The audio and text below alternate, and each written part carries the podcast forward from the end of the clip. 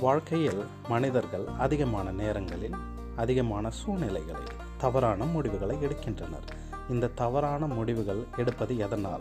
அவர்கள் மனநிலையும் சரி உடல்நிலையும் சரி கெட்டு போய்விட்டால் அவர்கள் தவறான முடிவுகளை எடுக்கின்றனர்.